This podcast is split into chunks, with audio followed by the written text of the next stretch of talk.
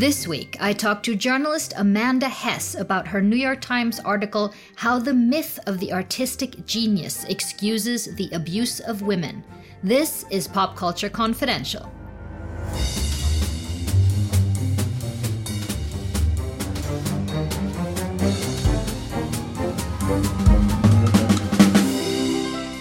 Hi, I'm Christina Jeurling Birro. Welcome to Pop Culture Confidential.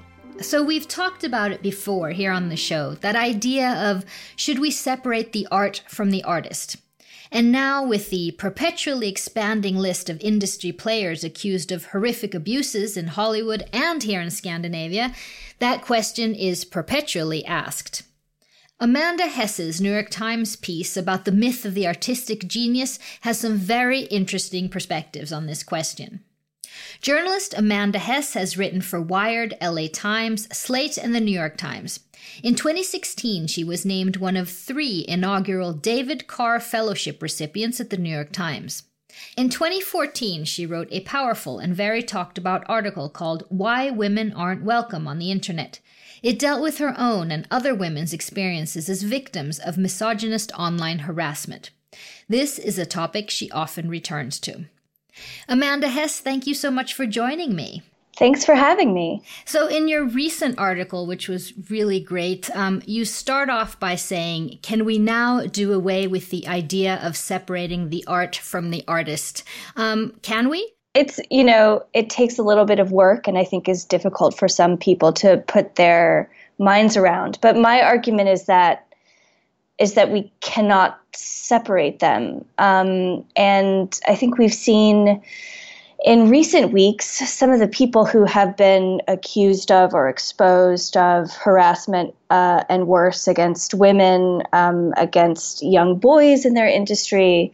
Um, we've seen that their actions, you know, off screen or on set, have really affected the art that they've made, and uh, to me, most crucially, have affected the art that other people haven't been able to make uh, because harassment really does discourage people and push them out of industries and push them off of projects. Uh, so I think we should take that into consideration when we consider like somebody's body of work. Which is such an interesting point. One of the women who who came out came forward regarding Louis C.K. actually did say that she didn't go into she did not want to pursue her own, own comedy career after that experience. Yeah, I mean, I thought that was a, really powerful thing that she said, um, especially in comedy. You know, there's this assumption that women maybe just aren't raised to think of themselves as funny, or uh, they maybe they don't have you know, what it takes to tour around the country, uh, doing like three or four sets a night, or maybe like some people might say that women just aren't funny. Uh, and so this was a really powerful counter argument to that. I thought that for some women, you know, they are explicitly forced out of this industry um, by sexual misbehavior of powerful men in it. Yeah, so th- this is really um, a question of power. Yeah. And because one of the things I thought was very interesting in the article is that that you say also that you can't separate the art from the artist, but you can't separate the artist from the industry. And you made the connection that, like for a shoe or a clothing line, that they try to hide unsavory aspects of their production, sort of child labor or whatever that may be. I'm guessing you're, you're thinking about. And this is what Hollywood is doing as well, right? Yeah. I mean, I think one of the interesting things about the conception of like an auteur, uh, you might call Louis C.K. somebody like that um, because he, you know, he wrote and directed and starred in his TV show and his film that was just canceled. Um, we have this really romantic idea of the auteur, like it's somebody who is delivering their artistic consciousness to us, and we see it as this really sort of um, almost mystical thing that they're doing. Um, but really, they're working in an industry.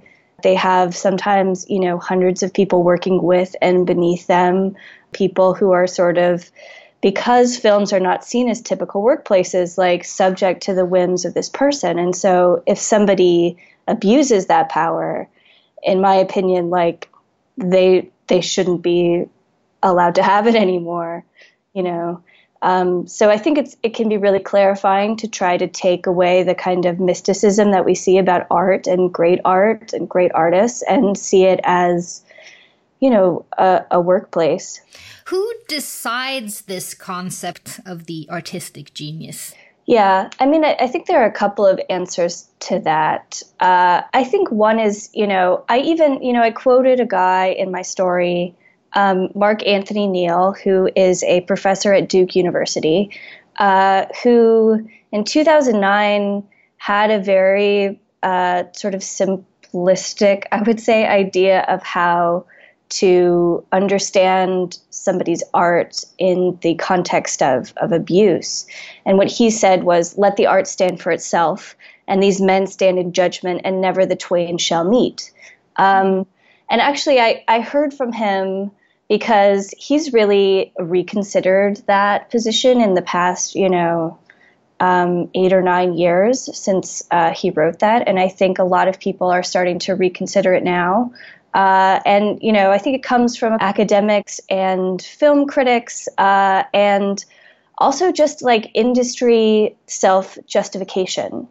One of the really difficult things I think about stopping harassment not just in the arts, but in other places too. I, I think we've seen this in journalism as well, is that there's not a lot of count- accountability outside of the context of an individual job.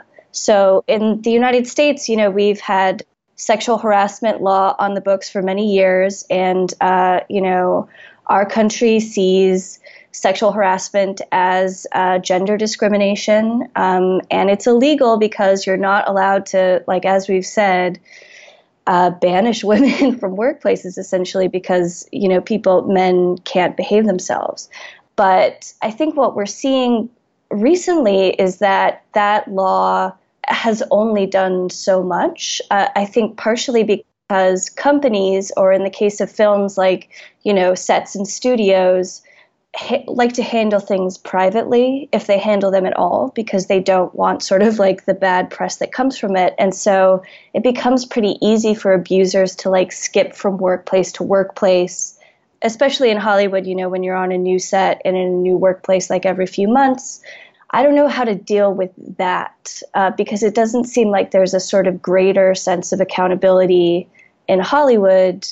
I mean, a lot of what we've seen is is sort of and I sympathize with this bystanders who who didn't know what to do or who didn't speak up at the time and are now speaking up and saying, you know, I knew that Harvey Weinstein was doing those things, but um, I, I, wasn't sure what to do about it. Yeah, who are you supposed to call if it's or what do you do? I mean, I thought I quite I thought I hear that a lot as well.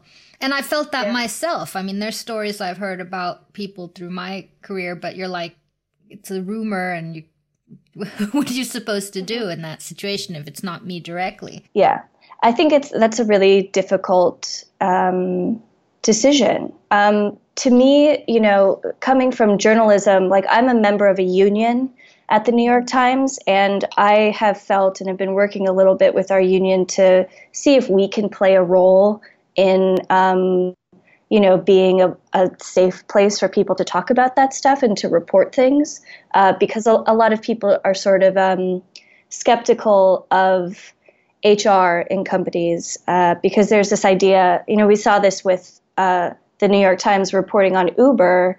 Uh, where women were reporting sexual harassment to Uber's HR, and HR was sort of working as a cleanup crew for the company as opposed to um, being there to help the employees. So, I mean, you know, actors are uh, unionized as well. Um, I, I sort of wonder if there are outside bodies that can be leveraged to provide some more accountability to an industry like that. It does seem like it has to be sort of an outside entity that can come in and do something in these situations. Yeah. Um, but I mean, also from you know the, an economic standpoint, especially with actors, uh, you know, there's such a power differential between a young actor who's just starting out and a studio or a director. Um, and I don't know if that, I mean, will ever go away unless people just stop going to movies, which they, they haven't really gone to movies as much this year as they had been. Um, but that's always going to create a, this potential for an abuse of power. Um, and I don't know that that's easily resolvable.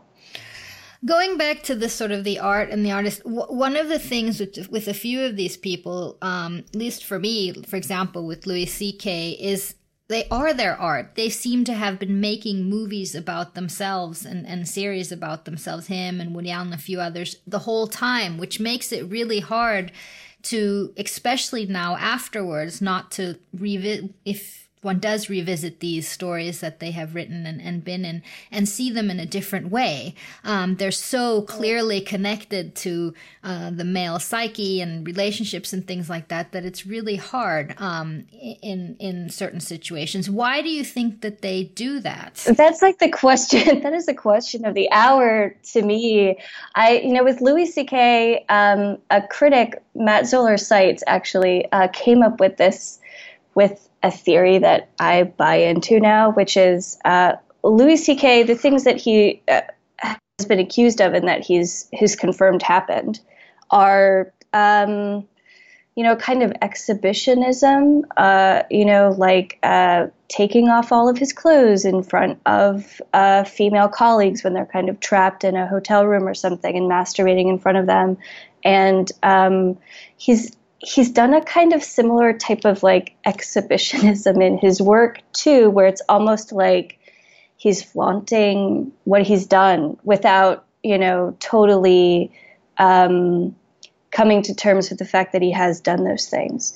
You know, I know that some people have uh, have mentioned to him in the lead up to uh, the movie that was supposed to come out this week, uh, "I Love You, Daddy," that there's a there's a character in that movie who who does the same thing that Louis has done, which is masturbate in front of a colleague. And somebody asked him about it and, and said, Isn't this quite similar to rumors about what you've done? And he said, You know, I never thought about that. That's so hard to process because either that's a sign of being a total sort of psychopath that you're not seeing your own you know what you're doing or you just want to get caught. I, it's yeah. just very very odd. That's the freudian interpretation like he wanted to get caught. And i feel like maybe maybe part of him did do that uh, did want that. Um, but to me it's so you know there's something sort of bizarre and interesting about that. But at the same time it's uh, it's menacing i think because um, at the same time that he was he was making art about this stuff he was through you know himself and his manager and just his position in the industry was was in a way threatening women to never speak about what had happened and their own experiences.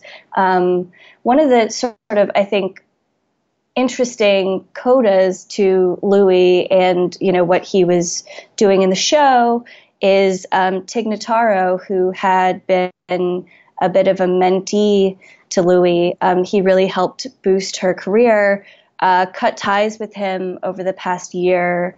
Um, she's since said over, you know, learning about these accusations, and in her own TV show, One Mississippi, has um, really explored the issue of like workplace harassment. Wrote in a character, a boss who masturbates in front of his employee um, and has been sort of exploring it from her perspective in a way that I think is so wonderful and interesting. Um, so at times when I get sort of depressed that Louis has been able to like make uh, critically acclaimed art about this stuff for such a long time, like I think about Tig Notaro and how she has been able to to turn it into something wonderful. And everybody should watch her show.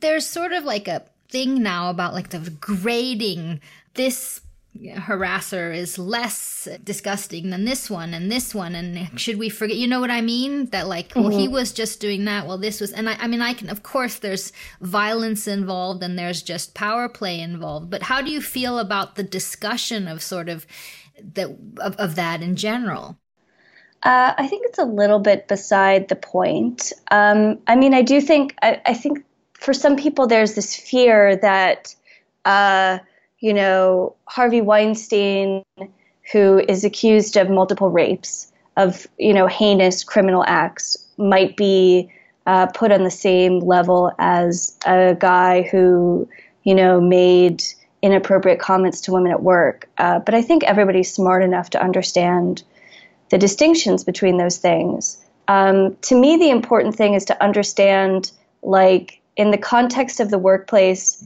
what is the effect of those actions? And, uh, you know, a huge number of actions, whether they are, you know, felonies or whether they are like comments, really affect the way that women see their work, have a relationship to their work, like stay in a workplace or leave. Um, and that has a really measurable cost to women. It's like, I think of it almost as like a tax to women that they, you know, are, are subject to be harassed at work.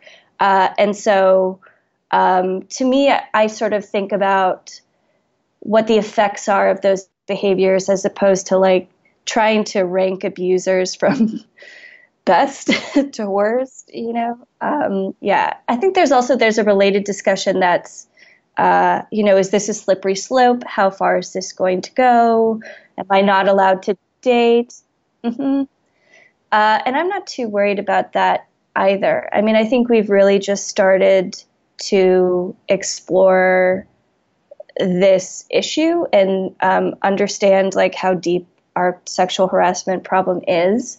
Yeah, because I find that weird as well. People sort of saying, when is this going to stop? And the point is the opposite that this is just starting and, and and if we do it well and with good journalism and good conversations and people at workplaces taking it i mean in the right direction that's the whole point yeah i mean i do have i have my own concern about this line of reporting that is focusing on very powerful men in very visible industries.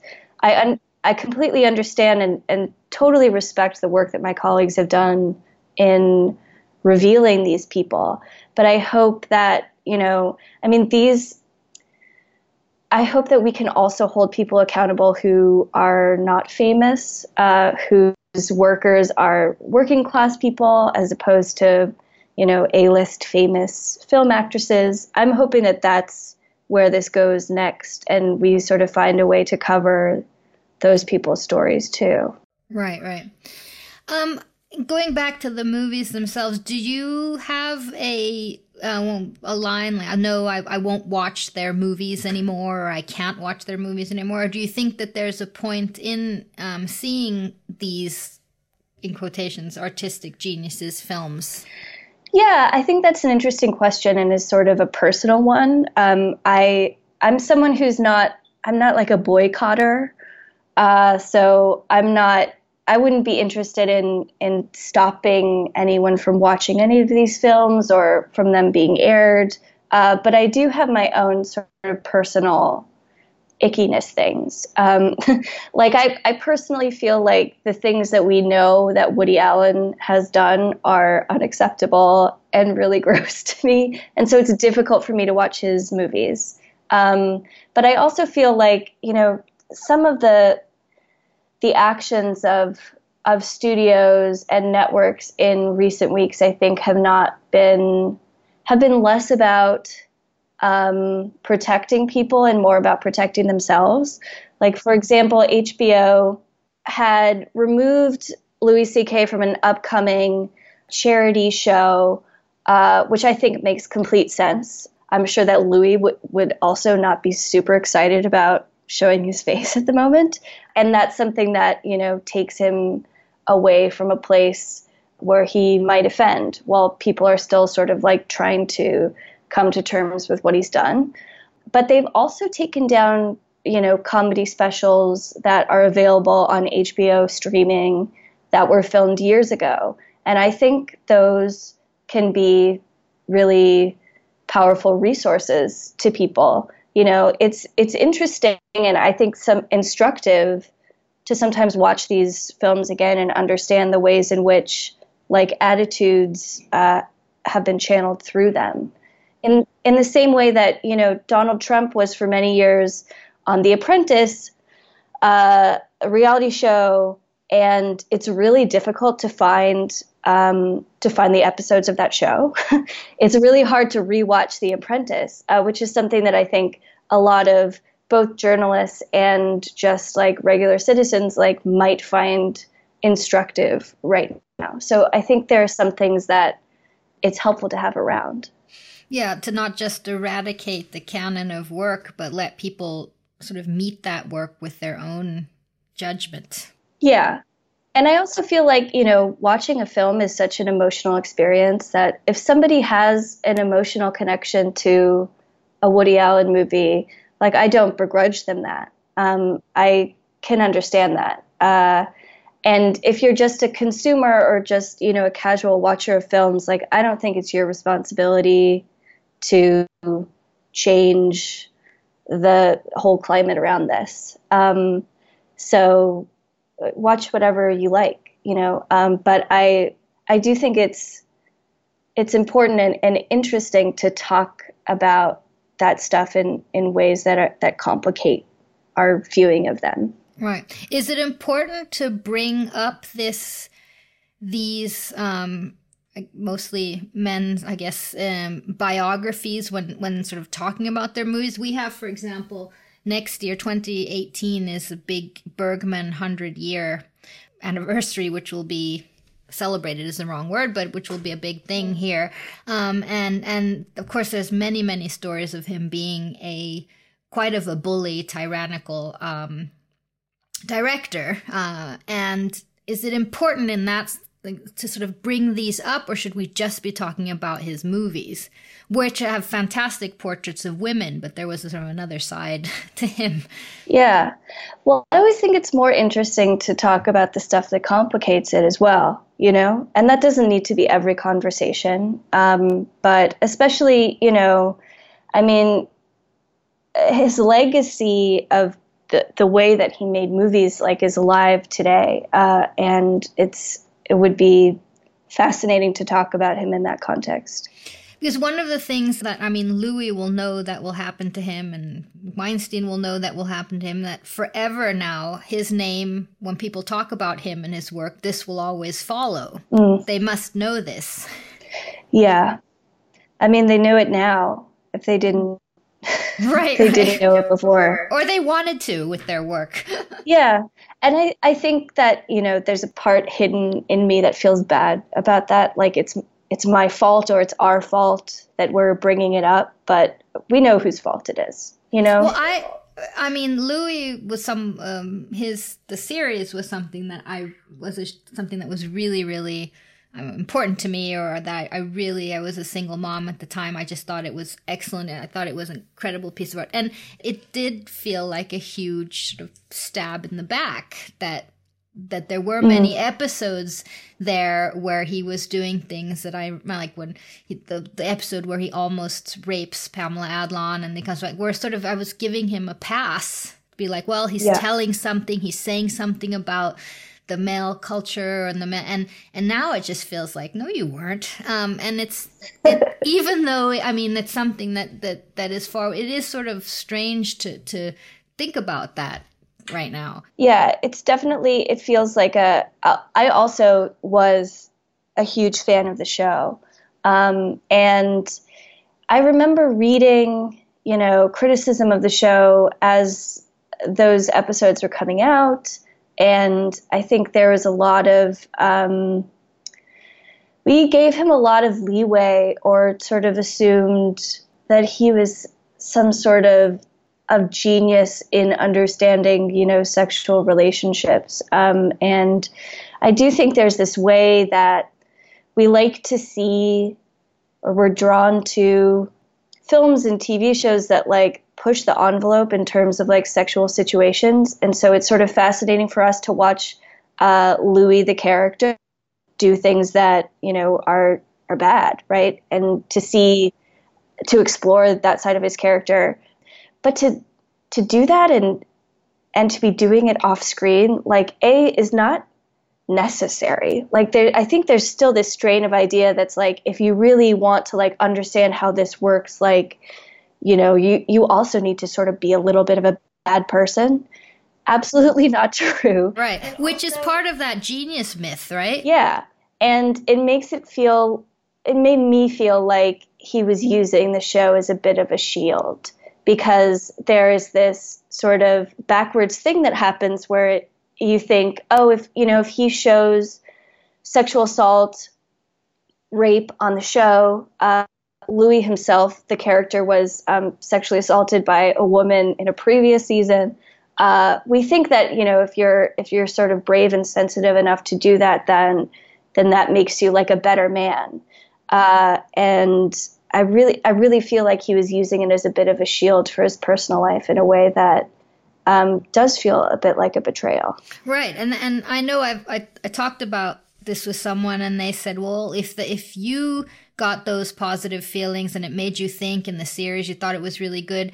Why don't you just stay there? Why does it have to change now? But it's exactly what you're saying that it, it, it makes it feel like this shield that it really wasn't true. And I think we can recognize like there are aspects of the show that are brilliant, you know.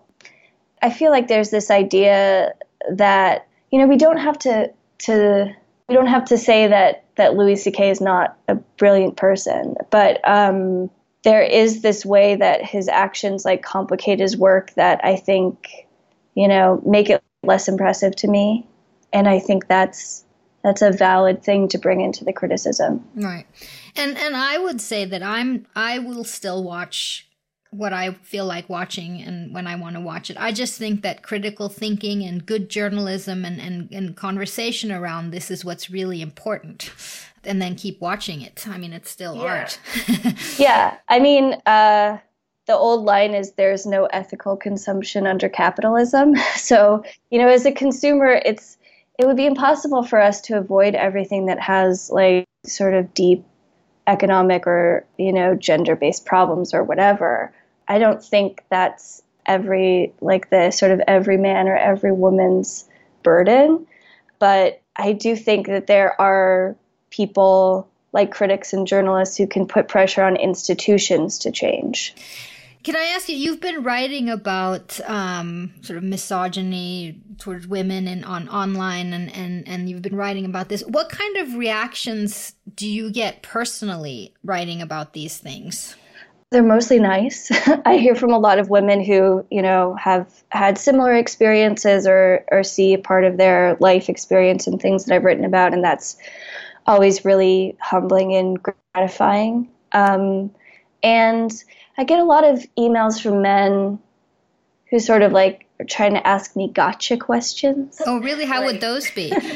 well, it, you know, like with uh, the piece that I just wrote, I got a I got a lot of emails from men that were around the the sort of theme of like, well, what about Wagner? You know, uh, now my my job to answer like every question about every artist in history. And the truth is like I have been thinking for a long time about how gender intersects with pop culture and power and capitalism and stuff and I have spent no time thinking about how anti-Semitism intersects with like 19th century opera. So I would love for to read an informed piece about that. But um, I think just because I weigh in in one thing doesn't mean that I need to. Some people want me to solve the whole thing, and I don't know how to do that. Well, no one can do that. but do you think that, um, I mean, the past uh, few years, I, I, would say, there's been very many um, horrible revelations, but lots of also sort of things go- happening in, in institutions, um, from online institutions to sort of tech companies and so on, where these things have become out in the open and people are talking about it more. Do you see that it has had positive effects? Yeah. Uh, I mean, as sort of upsetting as this time has been, I think it's also a great moment. Um, I've been really heartened by just watching people come forward. Um, I do think that what happens next will be really important and interesting because I, I don't think it's sustainable for, you know, the New York Times or the Washington Post to have to write an article about every abuser in order for that particular institution to reckon with something. Uh, even here, you know, the number of stories that have come in about even Harvey Weinstein are like too many to investigate and write about. Like he, that is how prolific he was. So um, there needs to be some sort of, you know, way to sustain this that doesn't um, that doesn't require an expose for every single person. I mean, I think it's obvious now that this is like a deep social problem that we have. It's not a it's not a problem of the Weinstein Company, particular Uber or whatever. Uh, how to grapple with that going forward, though, now is that's a big question for me. How do you think journalism should grapple it going forward? Um, I mean, that's a great question. Uh, I'm really interested and excited to to see stories that are um, about working class women. Um, those are different types of stories because those women aren't famous and the people they're accusing aren't famous. Um, and so, in some ways, I think they're more crucial and important to tell. Um, but they don't cause the kind of splash that a story about you know Gwyneth Paltrow does, um, which is I think uh, that's an, a sort of interesting part of it to think about. You know, part of the reason that I think Harvey Weinstein uh, that story caused such an impact uh, was because it intersects with like gossip reporting in a way that makes me a little bit uncomfortable. Um, so how to carry these stories on, you know, past uh, the idea of taking down like a big, you know, new Silicon Valley app that everyone already thinks is like a little bit evil, or moving it past like a story that's also like an insider Hollywood gossip story uh, is, I think, a big, a big project for journalists now. Right. I wanted to ask you about the fel- the David Carr Fellowship that I that I mentioned um, earlier. Sure. Um, what did that sort of mean to you as a journalist to get that? Uh, it meant a lot to me. Um, David Carr was not someone who I knew very well personally. I met him once after uh, I lost a job, and um, one of my editors put me in touch with David uh, because we both sort of came from a similar place. I started my career at the Washington City paper, which is the alt weekly in Washington, D.C. Um, and David Carr was the editor there for many years. So he was sort of like the mentor to my editor. So I sort of felt like I had like acquired his journalistic DNA in a way where my he was my editor's editor. Um, but when I lost a job, uh, he very nicely agreed to uh, meet with me in the New York Times building, and I sort of wasn't sure what to expect and was a little flustered. Like the it was my first time in the building, and the the elevators are super fancy in a way that makes them hard to know how to use them. Uh, and he met with me and was just so kind. Uh, the thing I really remember about it was him addressing me like an equal. You know, I sort of thought that I would be coming to meet this like towering figure in journalism and be this small person. And I remember that too with him and, and everyone says that, that he really did treat everyone and he was curious about everyone. Yeah. It didn't matter so how was, big um, his career got. Yeah. It was really just the the best thing that could have happened to me at that moment, sort of feeling like um, I deserve to be ha- sharing a cookie with him. he bought me a cookie also. Uh, so when they announced this fellowship um, after David died, uh, it was just such a huge honor to be able to, um, you know, walk in like a, a very small portion of like his path. Uh, and it's also, you know, I I feel like I owe him so much because by naming this fellowship after him, it's given me and the other fellows who are here with me like so much more license than we would have had had we just been coming in without that um, because he had this sort of specific um, legacy of speaking truth to power and uh, writing, you know, personally and writing with like this wonderful voice. It's allowed us to do to do a little bit of that ourselves, where like coming in as a younger writer, you're not always given that opportunity. So I owe a lot to him.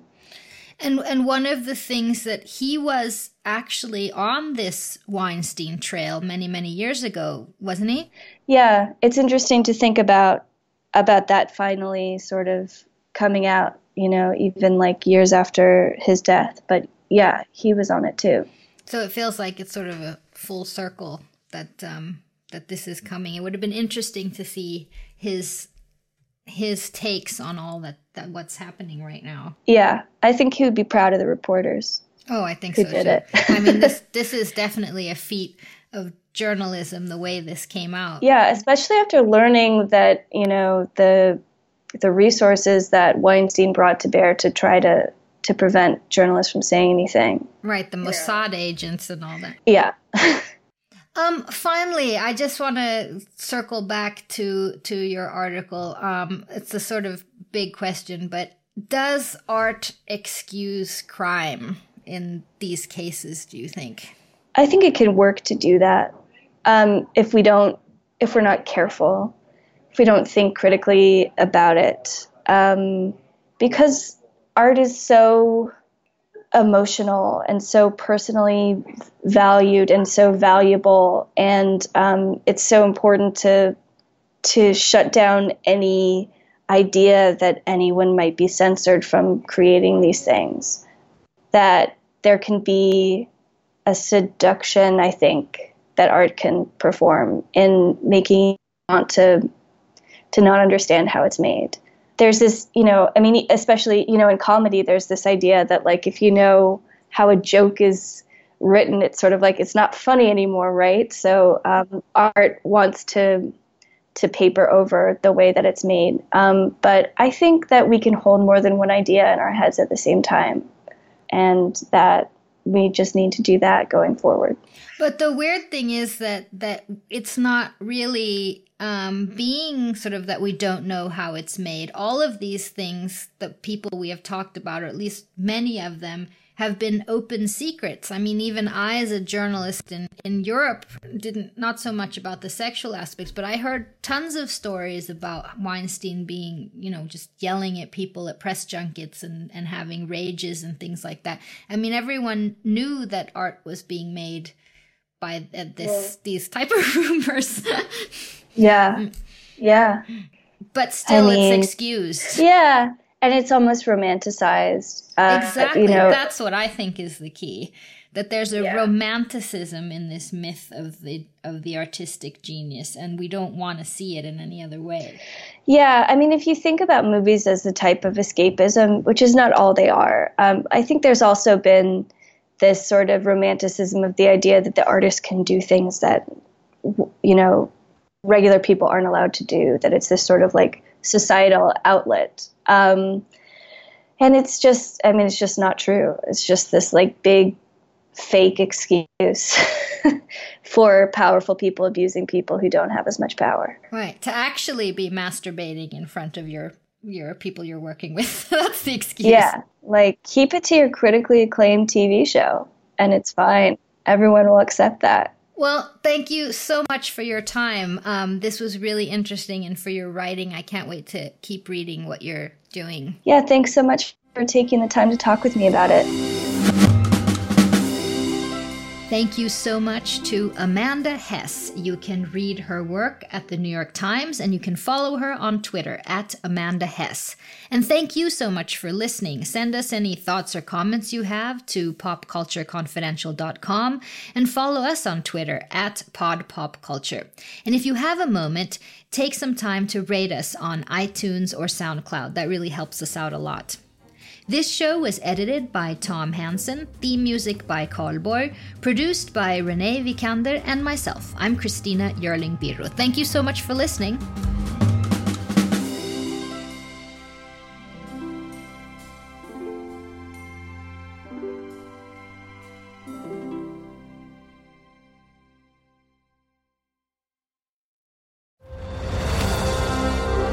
I'm Ken Harbaugh, host of Warriors in Their Own Words, a podcast that presents the unvarnished, unsanitized truth of what we have asked of those who defend this nation. As a country, we need these stories more than ever. Stories from Americans who have borne the battle, including 30 year old remastered interviews with veterans from World War I recounting their time in the trenches of Europe, and with veterans from World War II, Korea, Vietnam, and from our most recent conflicts in Iraq, Afghanistan, and other battlefields Americans may never have heard of. Hear their stories by listening to Warriors in Their Own Words wherever you find podcasts.